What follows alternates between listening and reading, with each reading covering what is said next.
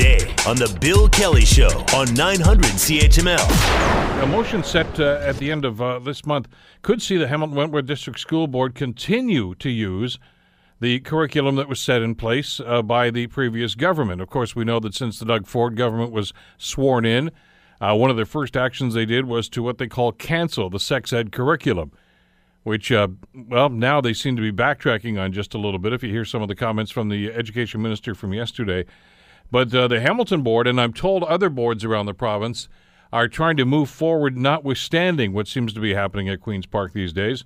Todd White, of course, is the uh, chairman of the board for the Hamilton Board of Education and the trustee for Ward 5. Joins us on the Bill Kelly Show to uh, add some clarity to what's going on. Todd, good morning. Welcome to the show again. Yeah, welcome, Bill. Uh, I, I, know none of us were surprised when the government made the announcement. Uh, they talked about this all through the campaign, uh, and uh, and not, so it didn't shock anybody. That's that's to be sure. But what was your reaction? How do as as a, a school board? Uh, I, I want to do this in parts, and we'll start right at the beginning. When they made that announcement, how do you respond? How are you supposed to respond to a change in curriculum like this? Well, well, basically, the ministry has the complete authority over the curriculum. So each board is obligated to follow the provincial curriculum. Um, they set that out in a number of uh, um, well, number of documents that you can find online. And um, in terms of school boards and uh, what happens following that is obviously the teachers uh, teach that curriculum. Uh, that's what we use to assess or grade students. Um, it's also the, the document that we would use to uh, uh, assess the performance of, uh, of staff and uh, what's expected of them. How much wiggle room do you have within a, a curriculum? Uh, vir- virtually, in terms of the actual curriculum that's set, we none, basically in a nutshell. However, where boards do have uh, some authority, and in particular the the staff, uh, each individual staff, they have authority over the delivery of uh, the curriculum. So that might look differently between classrooms, um, each teaching style. Um, teachers will often gear it to uh, obviously their own teaching style as well as uh, the makeup of uh, their classroom. But there's it, it's like a, a, method here. You know, ding, ding, ding, ding. You have to check this box, check this box. You cover this, you did this, you did this.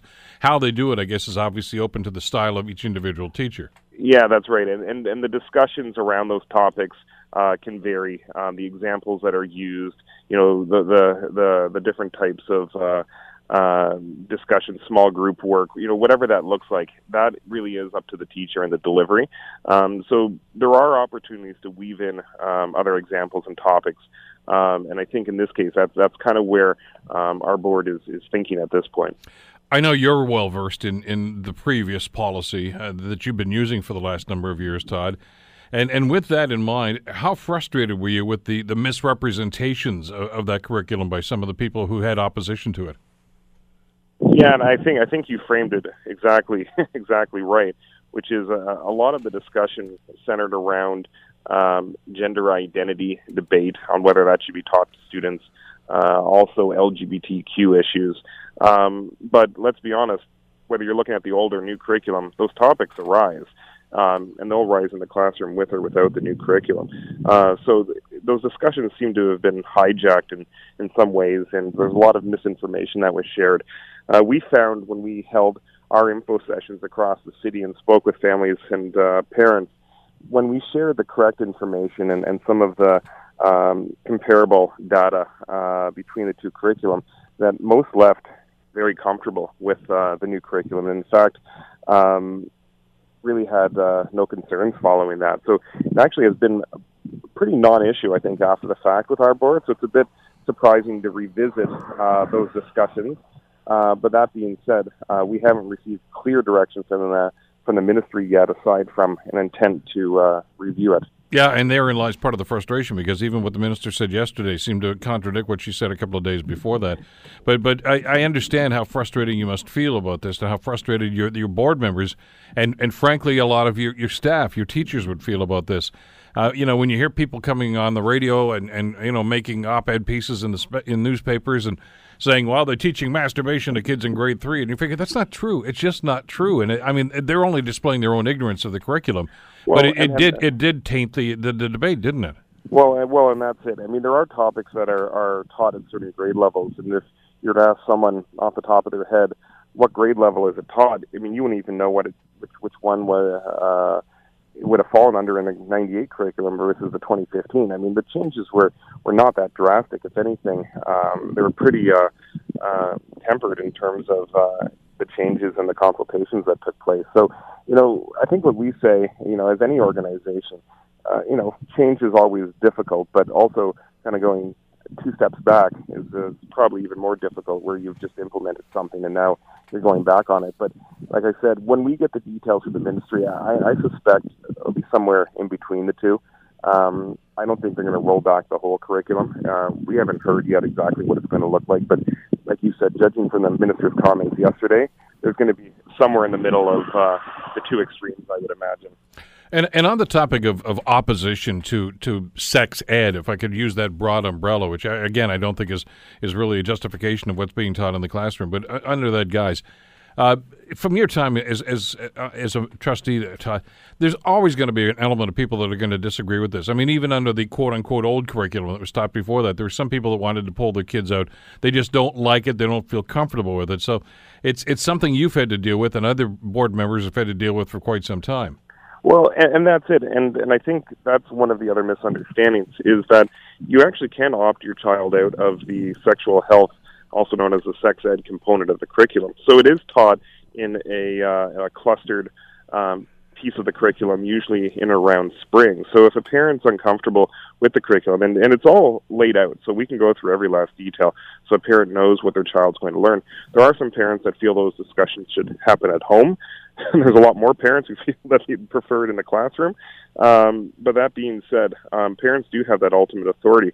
But to give you, you know, some rough numbers, it's it's not overwhelming the number of uh, students or, families that decide to opt out. Um, we're talking, you know, maybe two dozen at best across our entire board of uh, uh, 48,000 students. To that point, uh, that this is something that should be taught at home. Uh, I, I want to get your, your read on this and the board's policy on this.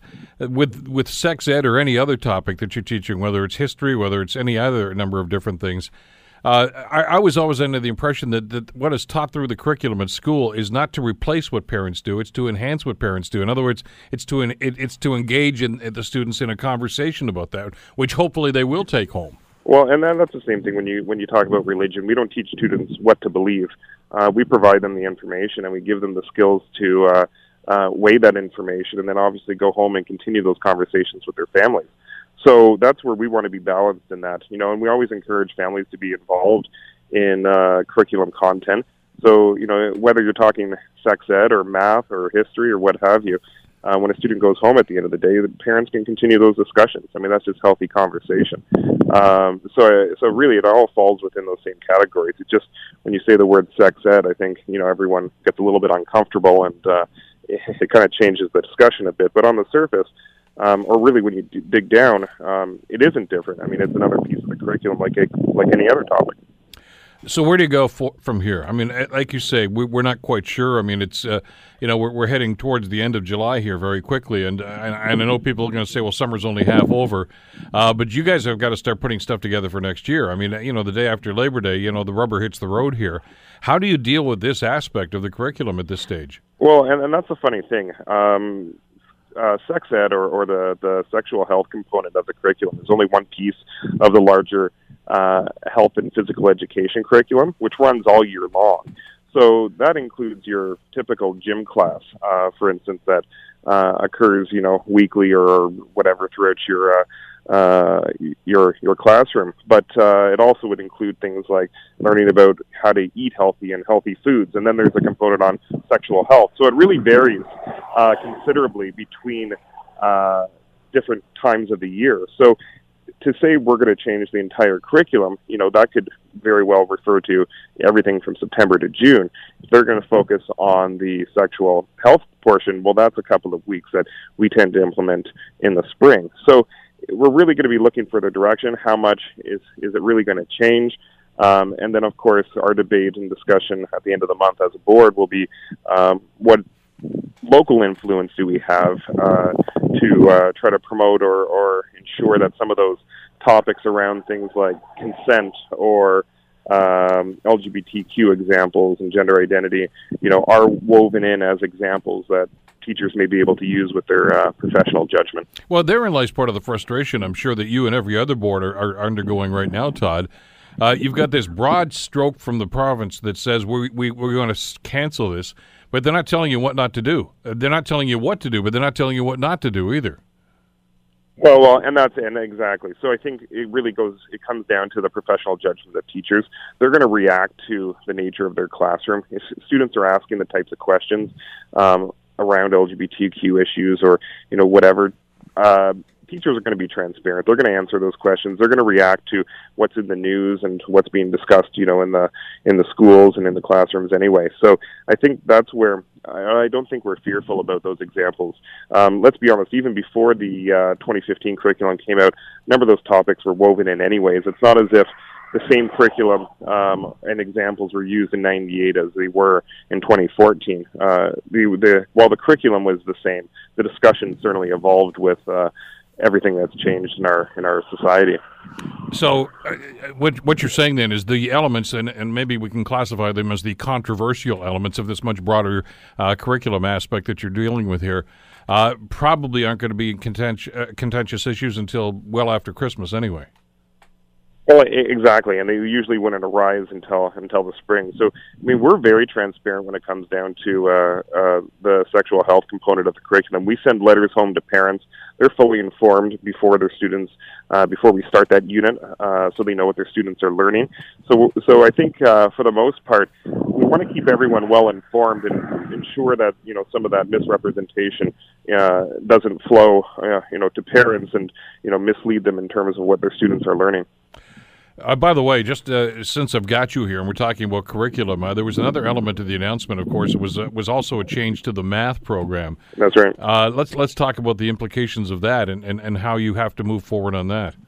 Yeah, and so far, you know, that's very similar to the the sex ed component, where right now it's really about a, a you know sentence or two in a greater letter that we've received, and the indication that we have from the province at this point is they're going to um, roll back or reintroduce some of the old methods of teaching math. Um, beyond that kind of description, we don't know a lot more uh, at this point, but we imagine by September they'll be issuing policy memos to boards telling us how to implement um, those teaching methods and uh, uh, curriculum.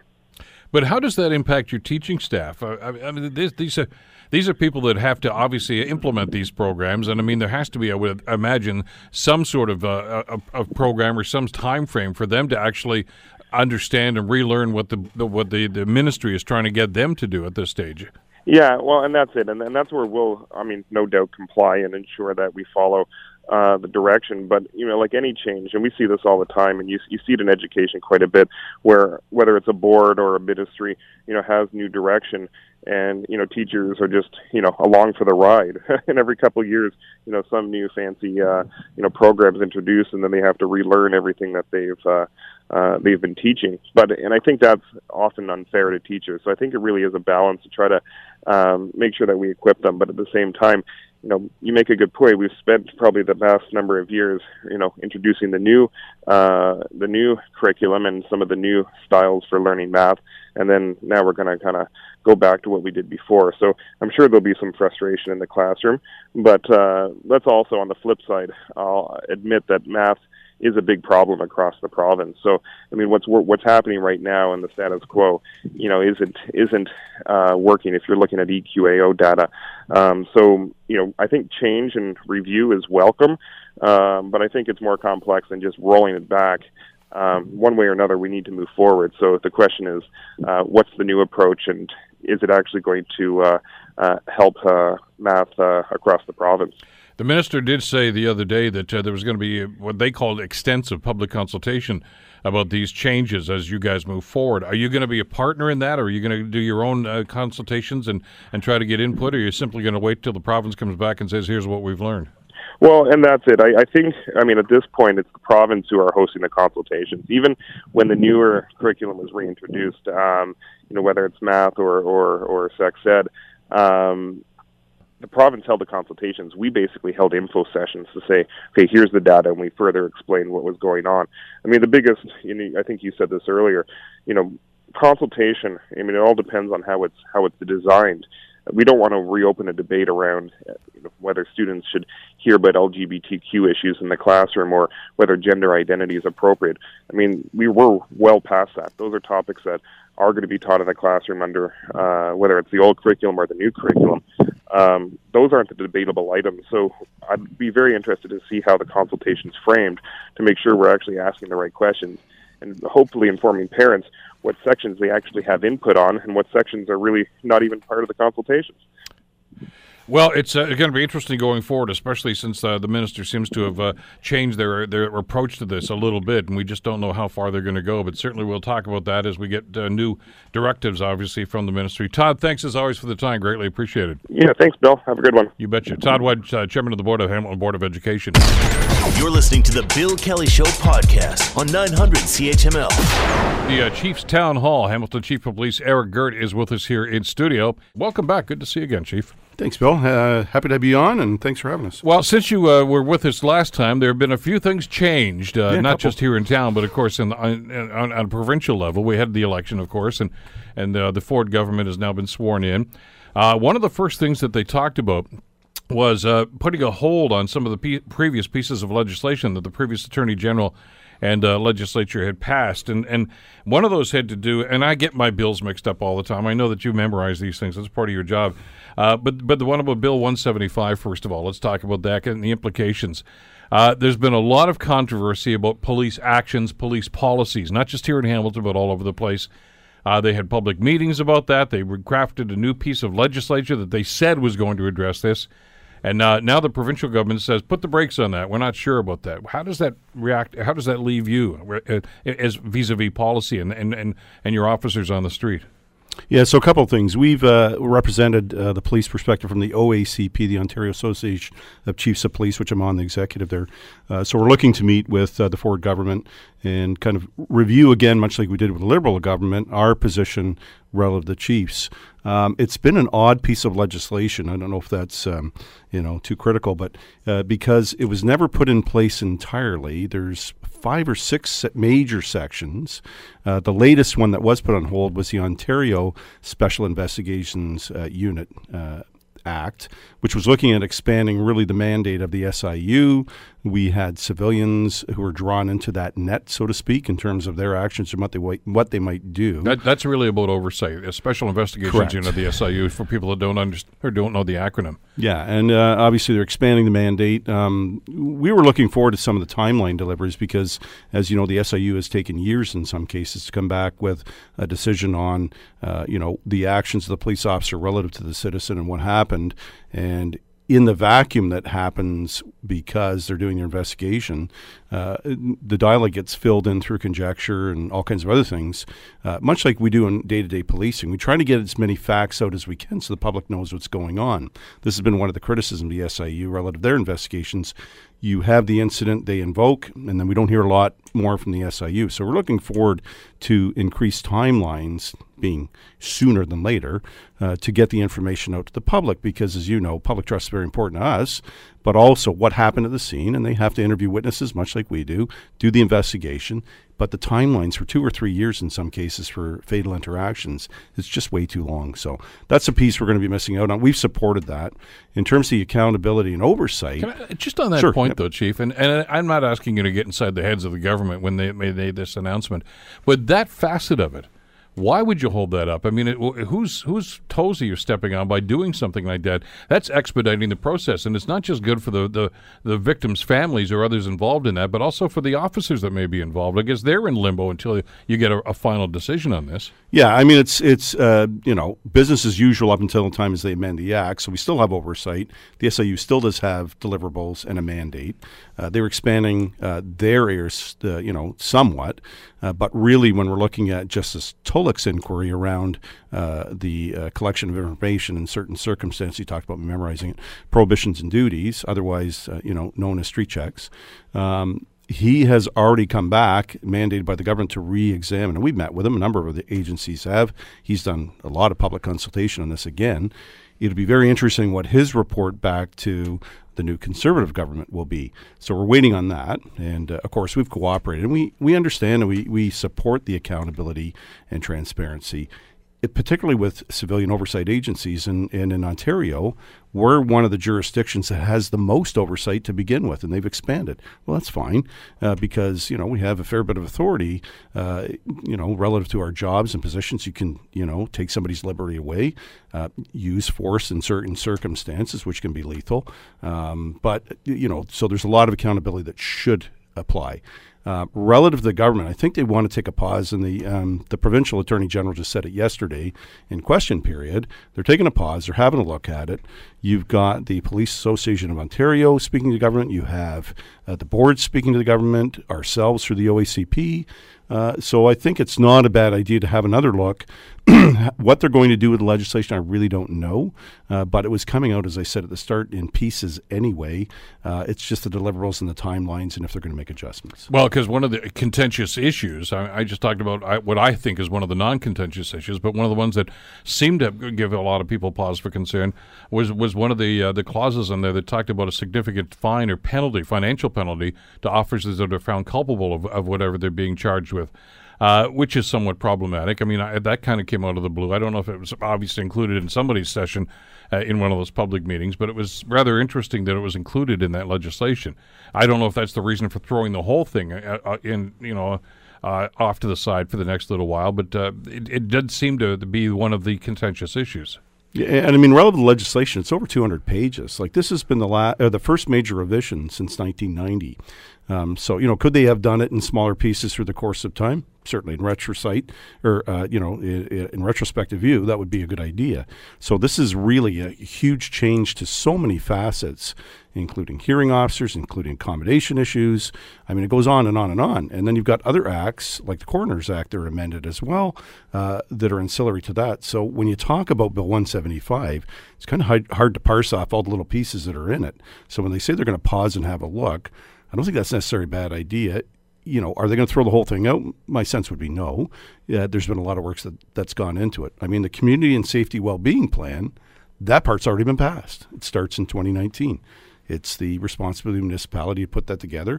And when we're looking at agencies working cooperatively, look, just look at the opioid crisis you know, if we do um, education, um, alternate strategies to have people not involved in the first place, I'm all for that. It's all crime prevention. Like we're dealing with the tail end when people have the addictions and then are either acting out or doing things that are either uh, harmful to themselves or others. Well, I'd rather not happen at all. You know, is that realistic? No.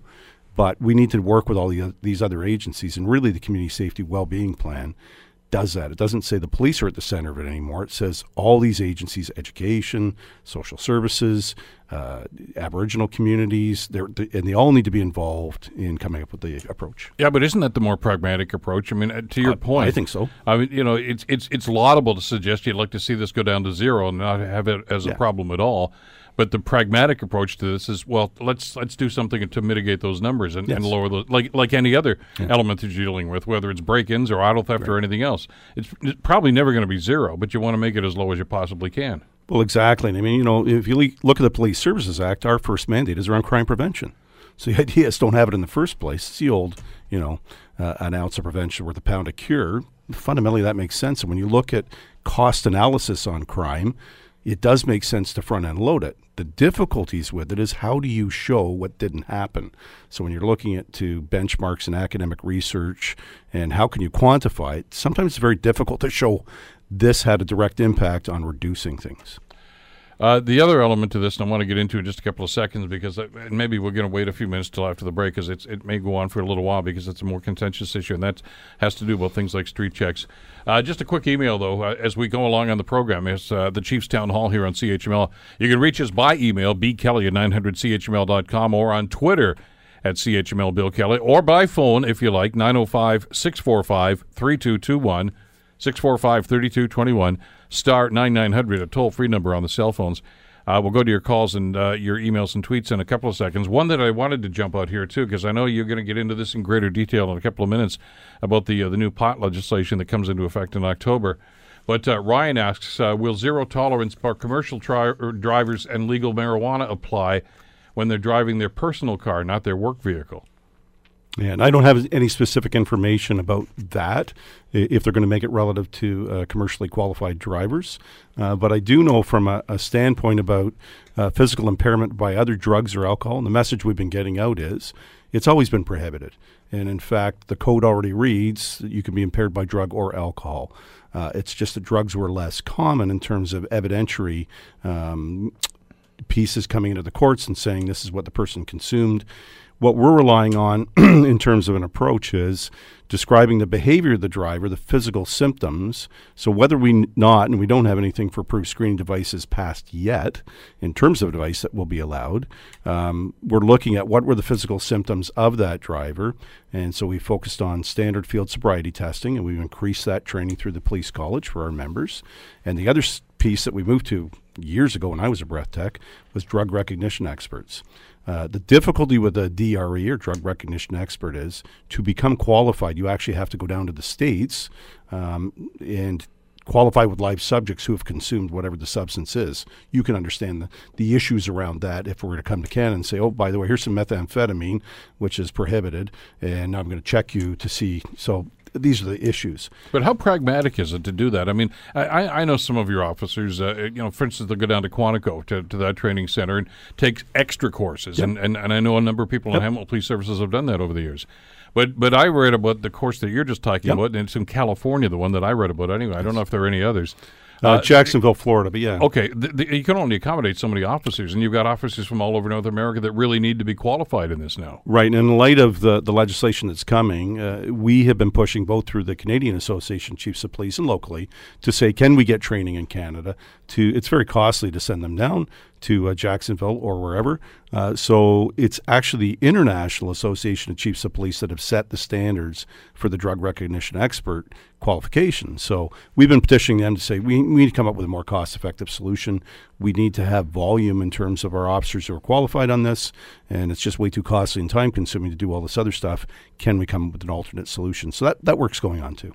Well, when the government says, and I'm talking about the federal government in this circumstance, that uh, they're allocating so much money for education, and, and I assume by that they mean public education, but at the same time, you'd think that there would be some financing uh, mechanism for for officer uh, education about this as well. Yeah, and we're still waiting to see that come through because you're also looking at uh, dispensaries and the regulation of uh, the sale of marijuana. Uh, some of that money has gone towards the municipalities to fund that aspect. And quite frankly, you know, I don't want to get into the regulatory business of how a dispensary runs. And, you know, I'm not a chemist, we're not chemists.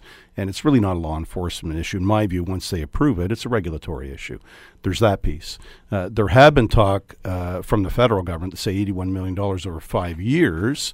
And they were looking at, as you say, education, equipment for officers, and that would be the roadside screening devices, training for the officers. So we still wait to see how that is being rolled out by the federal government. We're prepared, actually. We've done the study to say, here's what we believe we'll need.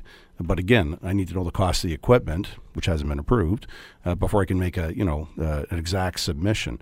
But we know there's increased training. We know there's increased enforcement. We know there's um, you know in some of the uh, jurisdictions where we looked at, there's an increase in accidents and fatal collisions. That's largely coming out of Colorado. So there's all these ancillary effects as well. And yeah, we'll be looking for funding for that, whether it's officers to do the enforcement or do the additional investigations we know it's coming. I mean, you know, we, have already given the date. It's going to be mid October when this actually comes into law and becomes law here in, in the country, not just here in the province of Ontario. And, and you're right, there's still a lot of questions to be answered uh, how it's going to be dispensed, etc. What are you doing in the meantime? I mean, because we've got a lot of dispensaries that are, are operating in this city right now. Yeah, so we continue to enforce. We've shut down actually 42, but many of them open up either a day or two later at a new location with new people and then we'll follow up on that and arrest again and charge uh, before the courts. Many of these charges still remain there, and what the courts are going to decide in terms of um, process. The fact is, it's illegal now. Uh, so whether it's going to be legalized in future really doesn't affect the fact that it's you know it's against law currently. So we continue to do the enforcement. Uh, obviously, we have to seize all this product, store it. This leads to additional costs. You've got the warrants. You've got to get and information to obtain a warrant. It's not just a matter, and I, and I know kind of some of the public perspective is, well, it's illegal. Why don't you just walk in and, and seize all the stuff and, uh, you know, walk out with it and charge the people? It's not quite that straightforward. We have to have uh, legal authority to do what we do. That includes warrants, observations, information that goes before justice. Uh, so we continue to do that work. Uh, the fact that uh, the previous government had said they're going to regulate it similar to LCBOs, I understand that the current government has vacillated back and forth. But my understanding is uh, they're looking at that scheme as well, because then you have uh, the framework in place to do uh, the regulation of those businesses if you build it on LCBO model. I'm in support of that again because then you've got um, the oversight, uh, you know, inspectors to check on all that stuff that is really, quite frankly, not a policing function but a regulatory function. So uh, we still, uh, and I realize it's a fairly new government, wait to see what uh, the Ford government is going to do relative to the provincial regulation of these things. Uh, I of we have to do a break in a second, but just on our conversation here about impaired driving and Yes. whether it's alcohol, whether it's pot, whatever the case might be. Uh, Brian on Twitter at CHML Bill Kelly brings up an interesting point here uh, about uh, legitimate medications. That still falls under that umbrella, doesn't it? You, it's it's no excuse to say, well, I'm taking such and such painkillers or whatever. You're still under the influence of something if you're behind the wheel.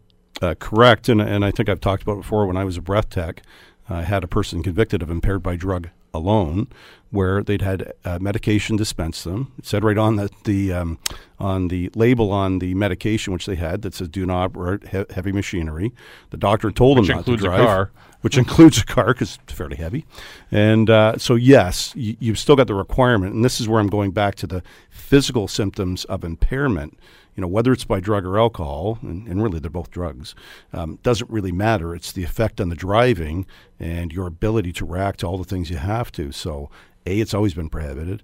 Uh, B, uh, you know, it's, it's exercising common sense to your point where you got some kind of heavy medication for pain. Probably a good idea to take a taxi or a bus or something else. Um, don't be driving a vehicle. And, and generally speaking, physicians will tell you uh, you shouldn't be operating heavy vehicles or machinery. You're listening to the Bill Kelly Show podcast on 900 CHML. It's the Chiefs Town Hall. Hamilton Chief of Police Eric Girt with us. Uh, your turn here on the Bill Kelly Show on 900 CHML. In fact, we go to the phones right now. Frank, uh, thank you for holding on through the break. How are you doing this morning, Frank? I'm just fine. Uh, thank you, and good morning, gentlemen. Good morning. Uh, Chief Girt, I'm, uh, uh, as a citizen, um, upset with the carding designation or rule, if I've got it right. Now, correct me if I'm wrong, that you cannot even apprehend somebody that you are uh, a police officer might be in suspicion of uh, unless they have good reason. How is that implemented? And I feel as though if an act, if a crime was foreseeably in the making, uh, i.e., someone's running down an alley, looking back, trying to, it's sounding like a police officer uh, is well knowing that there's something uh, awry there. They cannot approach the person. Is that correct? And I want to know your your take on this. If you can answer that for me first, uh, and to whether or not it is, I'll simply say the right or the wrong way to go. I, I don't think it is.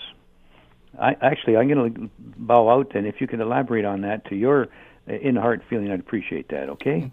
Okay, thanks, Frank. Good idea. Thanks so much, Frank. Appreciate the call. Yeah, and when the legislation was contemplated, we were not in opposition because, uh, as a police officer, you are required to legally legally articulate why it, you were doing what you're doing.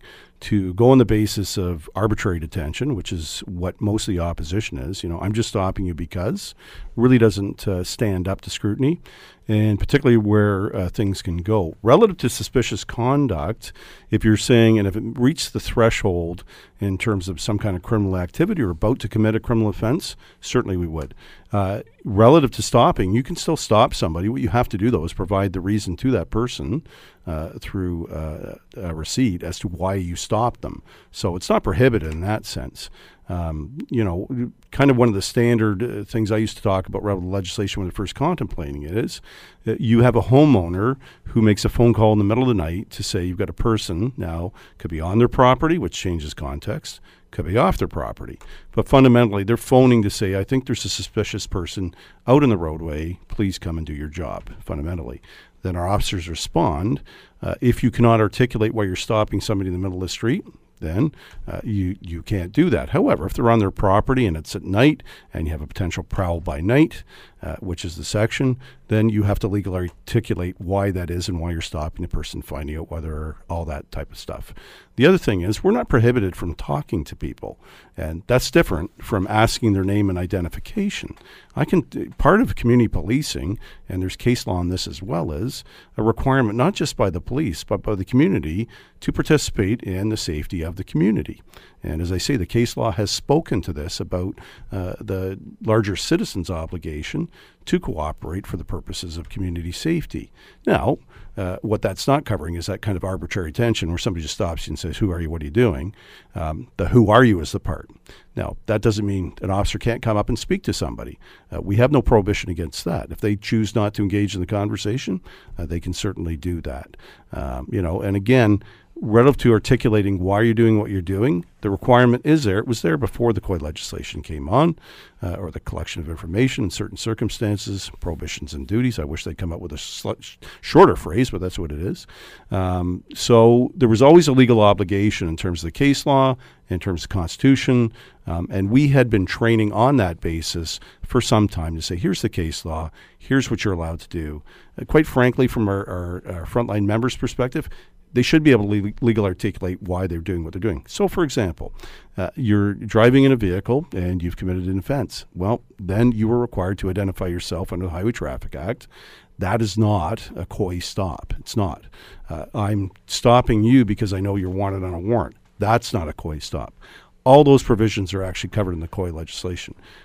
Another example, okay, and, and this is actually a, a, a truism. I mean, uh, Marcia Ien, the uh, of course the CTV personality, uh, got stopped some time ago, and and and uh, alleged at that time that she was being targeted because of racial profiling. Uh, and uh, that uh, the officer contended that she had run a stop sign, I believe it was, but it was mm-hmm. about four or five blocks before the, that, and actually stopped her in the driveway. Now, mm-hmm. in a situation like that, uh, is is is that officer uh, required to ask for name in that particular situation, or what are you doing here, or what? Well, I, if I'm investigating for the purpose of a stop sign violation, then yes, I can ask a name, and you're required under the Highway Traffic Act to identify yourself, okay. driver's license, all those things. But if I'm walking down the street, even if it's one o'clock in the morning, and an officer drives by uh, and says, "Who are you, and what are you doing here?" I, I don't have to answer that. Depending on the circumstances, and again, if the officer says to you we just got a description of this person who was uh, alleged to committed this offense. Depending on what happens, I'm, I'm not making. I'm just saying. Yeah. Okay. You know, I have an obligation too when I get a suspect description, and you know he's wearing a white shirt and blue jeans and this tall and that. You match the description relative to an offense. Now, again, I'm going to have to tell you why I'm asking you who you are. We have had the report of a break and enter in the site, da da da da da da, da as opposed to, you know, not telling you any reason why I'm stopping you. Um, but I could stop you for that purpose, for the purpose of investigation. Again, that's legally articulable. But why then? And I, am not going to ask why the controversy because that we'd be here for the next three days talking about that uh, over the last number of years about you know the phrase some people use, of course, is carding, and that's a whole different circumstance. That has declined, but so have the number of street checks declined in, in the last little while. And and I've talked to officers on the street, and I've talked to the police association, of course, and mm-hmm. and they just say, look at we're you know what, it's not worth the hassle anymore. It, it is good policing, and, and they all agree that that's what they should be doing. But they say, you know what, you get caught up in red tape, and, and, and there's accusations made, and you can't justify that because you know, it's one person's word against the other in situations like that. Now there's a concern in, in, many communities that we're not getting the level of policing that we really need because officers are concerned about those ramifications. And what I can tell you from the outset, we have never supported, prior to COI legislation, we've never supported the arbitrary detention, meaning it's on a whim. We've never supported that. And that's that's a constitutional guarantee. However, if you're doing it for the purpose of investigation, you're doing it for the purpose of enforcement, you have a legally articulable reason as to why you're stopping. We have encouraged our officers in this jurisdiction to continue because that's fundamental policing. So, I'll give you a quick example. You do the traffic stop. As a result of the traffic stop, there's drugs in plain view at the at the console, whether it's cocaine or something else. I would expect our officers to continue on in that investigation. Then you may, in fact, have a gun in the back, because often drugs and guns are not every time, but often they're connected. but you have to uh, be able to legally articulate one, why you entered in the search, two, why you're seizing it in the first place, three, why did you stop the person in the first place? Because when you go to prosecution in court, you're still going to be able have to articulate why you did what you did. If it's strictly arbitrary, it's not going to stand up to the test in court, and that makes for bad case law. So you know, we continue to support the actions of our officers when they are legally doing their job properly to continue on doing that work. All right, but it, there seems to be two standards here: one for vehicular stops, and then one for, for pedestrians, for lack of a better expression. Uh, and, and the vehicular stops seem to be a whole different situation because obviously to get somebody to stop a vehicle, right. you, you probably have to have some cause. You can't just flag a car down and say, "What are you doing here at one o'clock in the morning?" At least I hope that's not what happens. But under those circumstances, uh, you have to at least have a reason for that. Mm-hmm. Uh, Other than ride lanes, ride lanes have been guaranteed. Yeah. It's been through the through this to the Supreme Court to say, for the purposes of public safety, that in fact is an arbitrary stop. It's like we're not singling you out as a member of the public. We're saying that courts have said that's a reasonable limitation to the Constitution for everybody's traffic safety. Now you're talking about pedestrians, it's different. No, okay, but back to the vehicular. I'll get to the pedestrians in a second when that officer m- makes that decision and that that person in the vehicle does pull over, whether it's for a broken taillight or for, for hmm. a, maybe erratic driving, could be any number of different validation things. sticker, whatever. Could be any number of things like that. Sure. And I've been stopped for that one too over the years. uh, but anyway, here's how far is that officer allowed to go in that investigation? Uh, you know, if it's for an, an, invalid sticker, for instance, can that officer say, "Open the trunk, I want to see what's in there"? No, and now you're talking about search versus and well, what they see. Identification. are they allowed to look in the back? Oh, cl- roll the window. I mean, yeah. It's why I stated plain view. In other words, it's in plain view. I'm standing looking. I can see it. Okay, that's in plain view. Now, to search the trunk, you, let's say I find the drugs in plain view. Well, that lets me enter into another search relative to the drugs, and the vehicle can leave the scene. So I get to secure it. I get to do a search, and particularly if I've arrested a person, uh, you know, now we're getting into all the search authorities, which is a different issue. You have Liquor License Act search authorities. You have search authorities under the criminal code. You have firearms search authorities under the criminal code really like I can't give you a broad answer to say certainly not that one where uh, oh and by the way just pop your trunk and well that, you have to have a reason. Okay, so that's that's vehicular. Uh, people that are not in cars, pedestrians, uh, it, it, seems to be a whole different set of circumstances. And it would seem that the, the rationale for actually stopping somebody would, would be it's a different. Uh, I, I, would say almost a different set of rules because I mean it could be somebody walking down the street, it could be somebody running, uh, you don't know. I mean, you know, because we've seen bizarre examples of, of situations where there have been stops. I mean, not just here in Hamilton, but mm-hmm. I mean mm-hmm. all over North America, yes. really. And and the question always arises: Well, why did the officer get involved in the first place? Uh, is it erratic behavior? Is it simply the time of day in the neighborhood in which they're in? I mean, what, how do you? Is there a standard that they have to to, to follow here?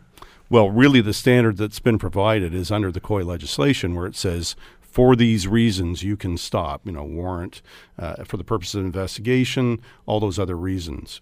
Arbitrary detention, it's never been supported, and that's certainly what the COI legislation is directed at arbitrary stops. Meaning so, for no reason. I mean, we've had a couple of incidents here in Hamilton where there have been street shootings, and, and I know these are ongoing investigations because no arrests have been made on any of these things yet. Right. But in the in the immediate aftermath of something like that, if an officer is on scene and somebody says, uh, "Yeah, it was a guy who was about six foot three, and he was wearing a black jacket and, and blue jeans." You see somebody fitting that description. Do you stop that person? Certainly, and that's the purposes of an investigation. You've got a shooting, you've got a suspect description, and again, you can articulate why you're doing what you're doing. The other piece relative to those investigations is I may be approaching you to see if you're a witness. So I may come up to you and say, Did you see anything relative to this? You can tell me to pound salt. But I also have an obligation to say, were you witness to this? And, you know, thankfully, uh, a lot of our citizens, yeah, no, I saw it. And you know what? My name is, and I may, and I'm going to ask them their name because they're witness.